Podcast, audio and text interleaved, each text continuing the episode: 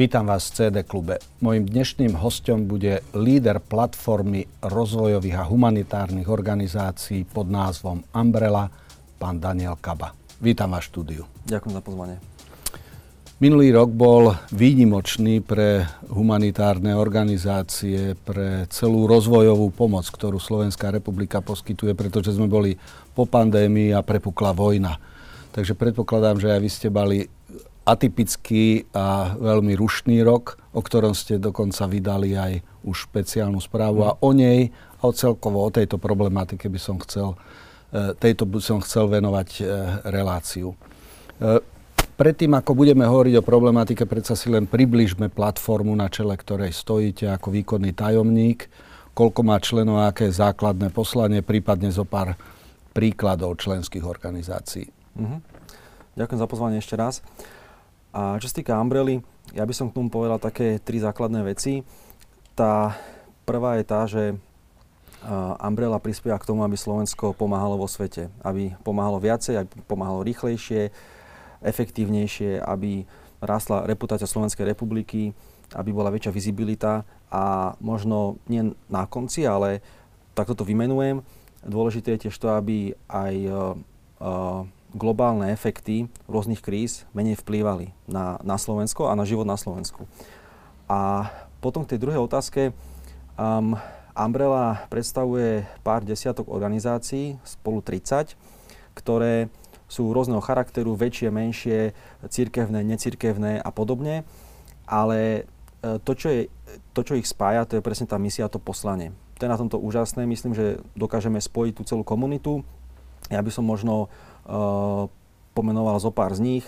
Uh, Charita, Človek v ohrození, Evangelická diakonia, Adra a uh, x ďalších. Dúfam, že sa na mňa nenahňavajú mm-hmm. tí, ktorých som nemenoval. Tak na web stránke určite sú všetky uvedené. Presne tak. Mm-hmm. A ešte možno, ak môžem dopovedať uh, ten t- tretí bod k tejto časti, tak to je ten, že uh, už dávno um, táto oblasť spoločenského života nie je o nejakej charite v tom takom starosvetskom slova zmysle a ani o nejakom čistom dobrovoľníctve iba. Hej, už sa nechodí, ako to bolo pri vojnách v Jugoslávii alebo v Abcházsku a podobne, kamionom zo Slovenska naloženým uh, e, 2-4 dní na ceste a podobne. A kvôli čomu to spomínam, že, že stále sa s tým stretávame, aj pri komunikácii s verejnosťou a preto by som skôr ako povedal nie o tom, o čom to není, ale uh-huh. o, mhm. o čom to je. A možno veľmi tak príklad mo, uh, je to o profesionáloch, ktorí tomu zasvetili takmer celý život Uh, môžeme si potom predstaviť projektových manažérov, fundraiserov, lekárov, expertov na vzdelávanie, polnohospodárstvo, pretože uh, toto a ich z ďalších oblastí sú vlastne veci, v ktorých uh, pôsobia slovenské mimovládne mhm. organizácie mm-hmm. v rôznych končinách sveta. Vás kto vyberá do funkcie výkonného tajomníka? do akej celá členská základňa, prípadne je do toho zapojené aj ministerstvo zahraničných vecí, ktoré má v portfóliu rozvojovú pomoc. Ako sa človek stane výkonný tajomníkom Umbrely? Um, funguje to tak, že my sme uh, plne oddelení, nezávislí od štátnej správy, takže um, organizácia bola budovaná z dola. Konec koncov tento rok oslavuje Slovenská republika výročie 30 rokov samostatnosti, Umbrella oslavuje 20 rokov mm-hmm. výročie. A vtedy pred 20 rokmi sa rozhodli slovenské mimovládne organizácie, občianská spoločnosť, založme uh, komunitu, entitu, organizáciu, ktorá nás bude spájať, ktorá bude hájiť naše záujmy.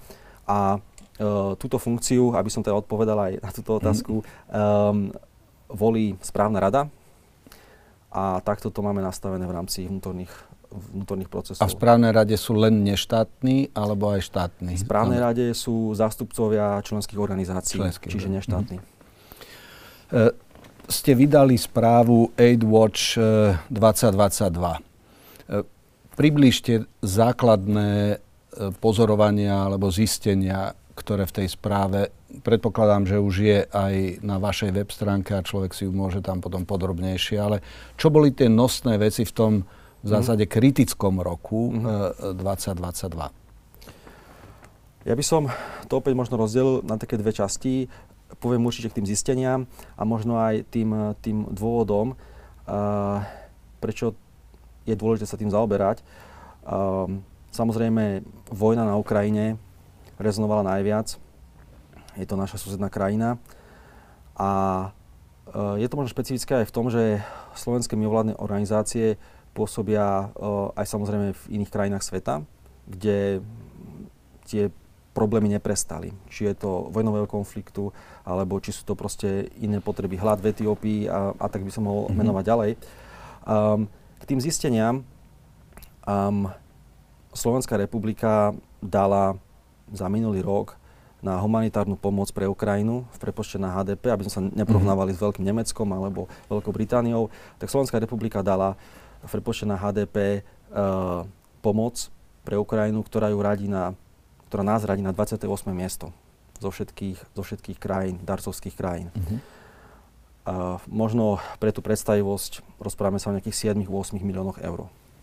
To je, to je samozrejme uh, veľmi málo a uh, celkovo, pokiaľ hovoríme o tých zisteniach uh, pre celkovú pomoc Slovenskej republiky aj do iných krajín, tak uh, Slovenská republika dokopy dala asi 130 miliónov eur Um, a ak chceme dosiahnuť náš medzinárodný záväzok, ktorý máme voči medzinárodnej komunite OSN Európskej únie, tak by sme ho dosiahli o, o 100 rokov. My máme záväzok, že do roku 2030 ako členská krajina EÚ dáme na rozvojovú pomoc, kam patrí aj humanitárna pomoc, mm-hmm. nielen tá rozvojová, kam patrí mimochodom aj e, technická pomoc, podpora demokracie, ľudských práv a tak ďalej, tak že dáme e, určitú časť percenta hrubého národného dôchodku, uh, a ktoré je menej ako 0,5 dokonca.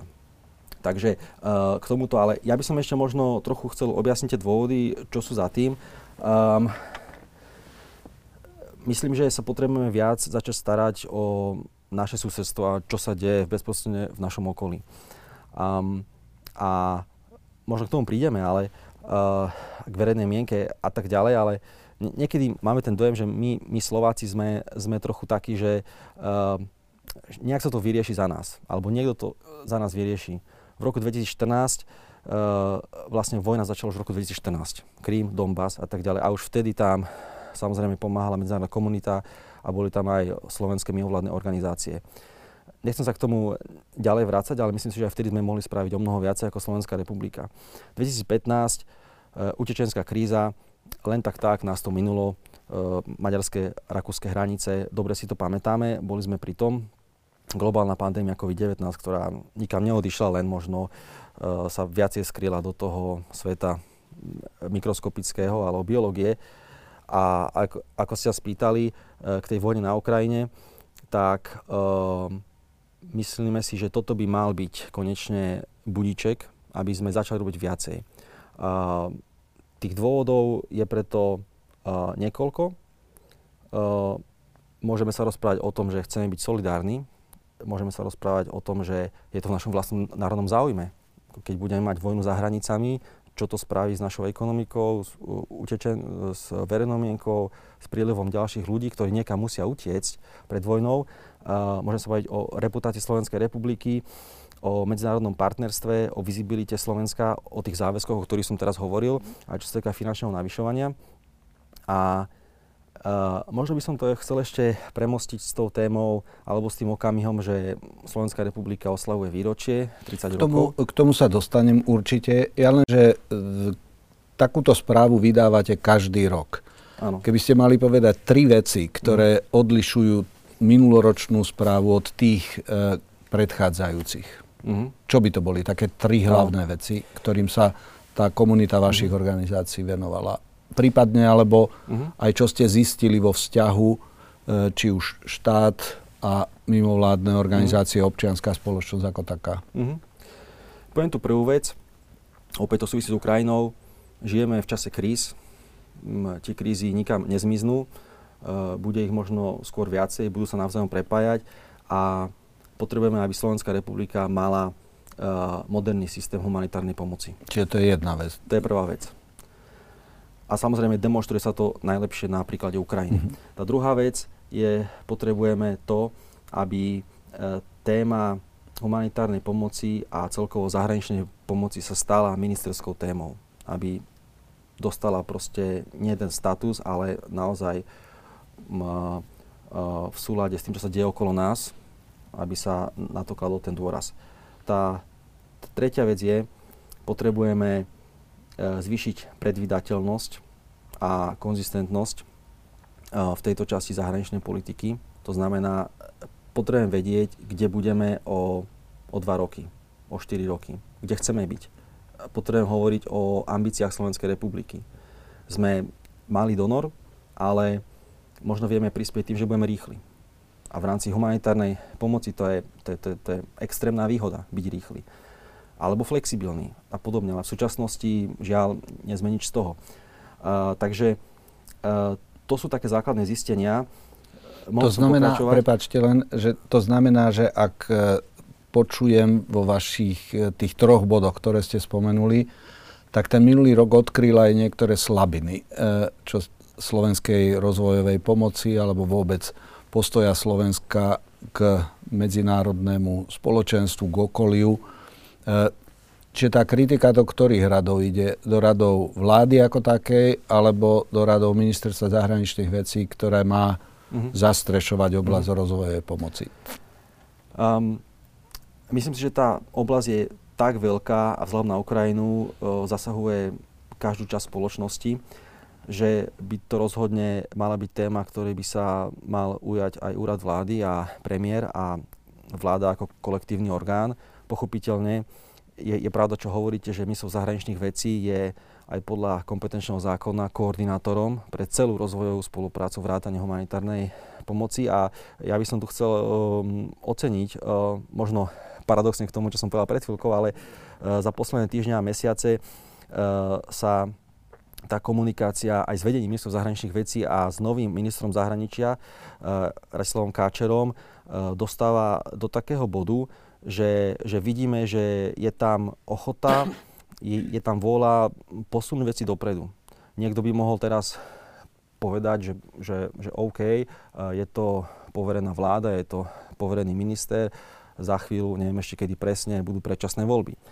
A, áno, to na jednej strane platí, na druhej strane si myslím, že rovnako tak platí to, že nikto na Ukrajine, keď si opäť zoberiem ten príklad najjasnejší, sa nás nebude pýtať, že viete čo, ešte, ešte teda počkajte Slovensko s tou humanitárnou pomocou pol roka, uh, alebo keď chcete veci zlepšovať, eš, ešte nám dáte 6 mesiacov, my to nejako prečkáme a kým vy si spravíte predčasné voľby, tak potom prídite, hej, a uh, pokračujte.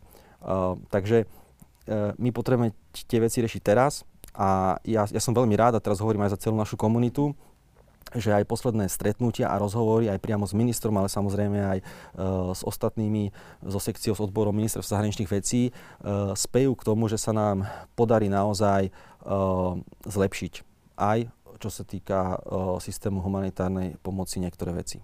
To je pre nás kľúčové. Minulý rok mimovládne organizácie, samozprávy, církve, bežní občania preukázali obrovskú dávku solidarity, spolupatričnosti, ale aj praktičnosti v pomoci utečencom, ktorí väčšinou sa e, prichádzali z Ukrajiny a šlo ženy, matky s deťmi.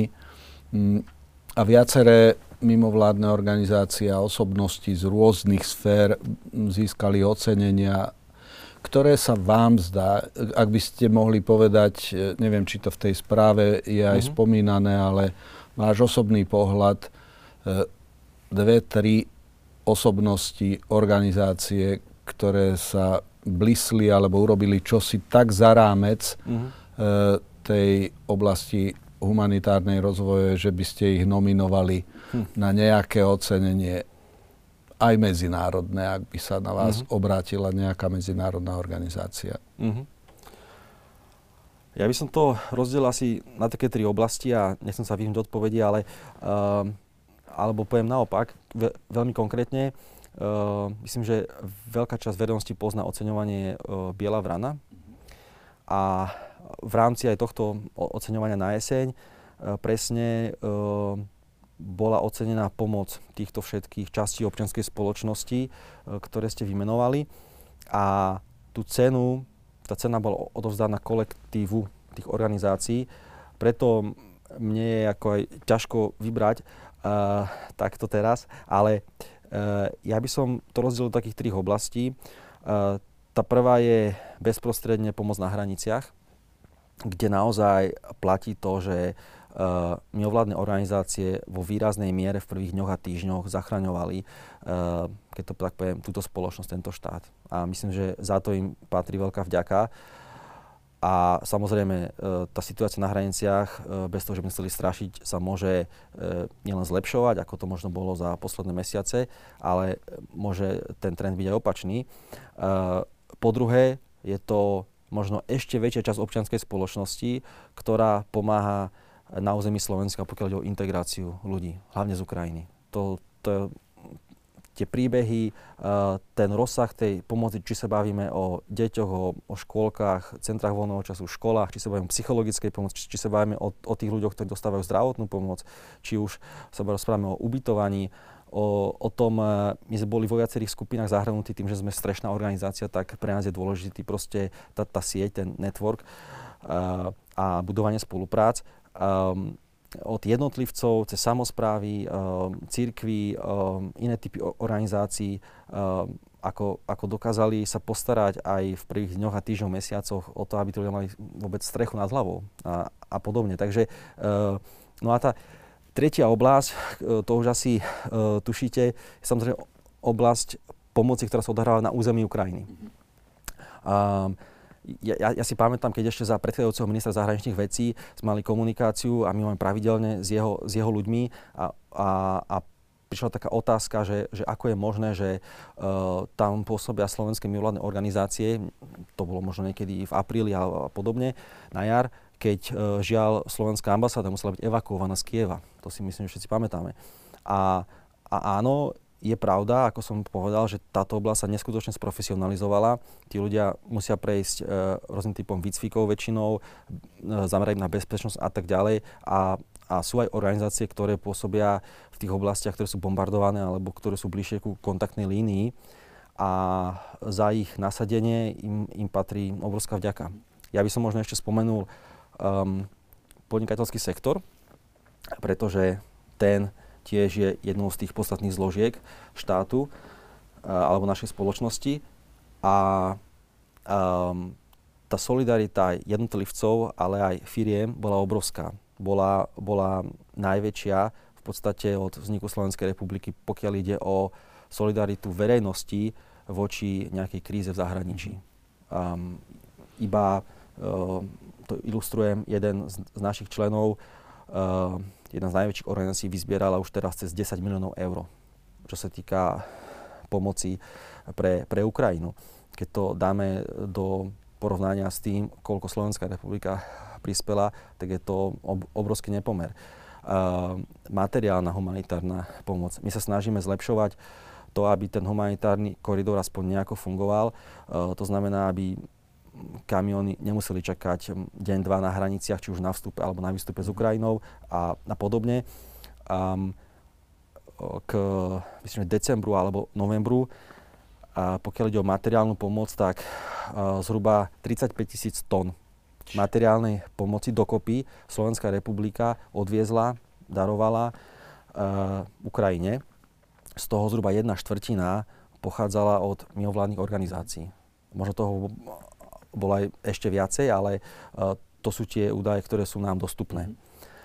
A um, takže asi tak by som odpovedal na vašu otázku. Uh, o to viac uh, si všímame aj veci, ktoré sa dajú zlepšovať. Um, teraz poviem príklad.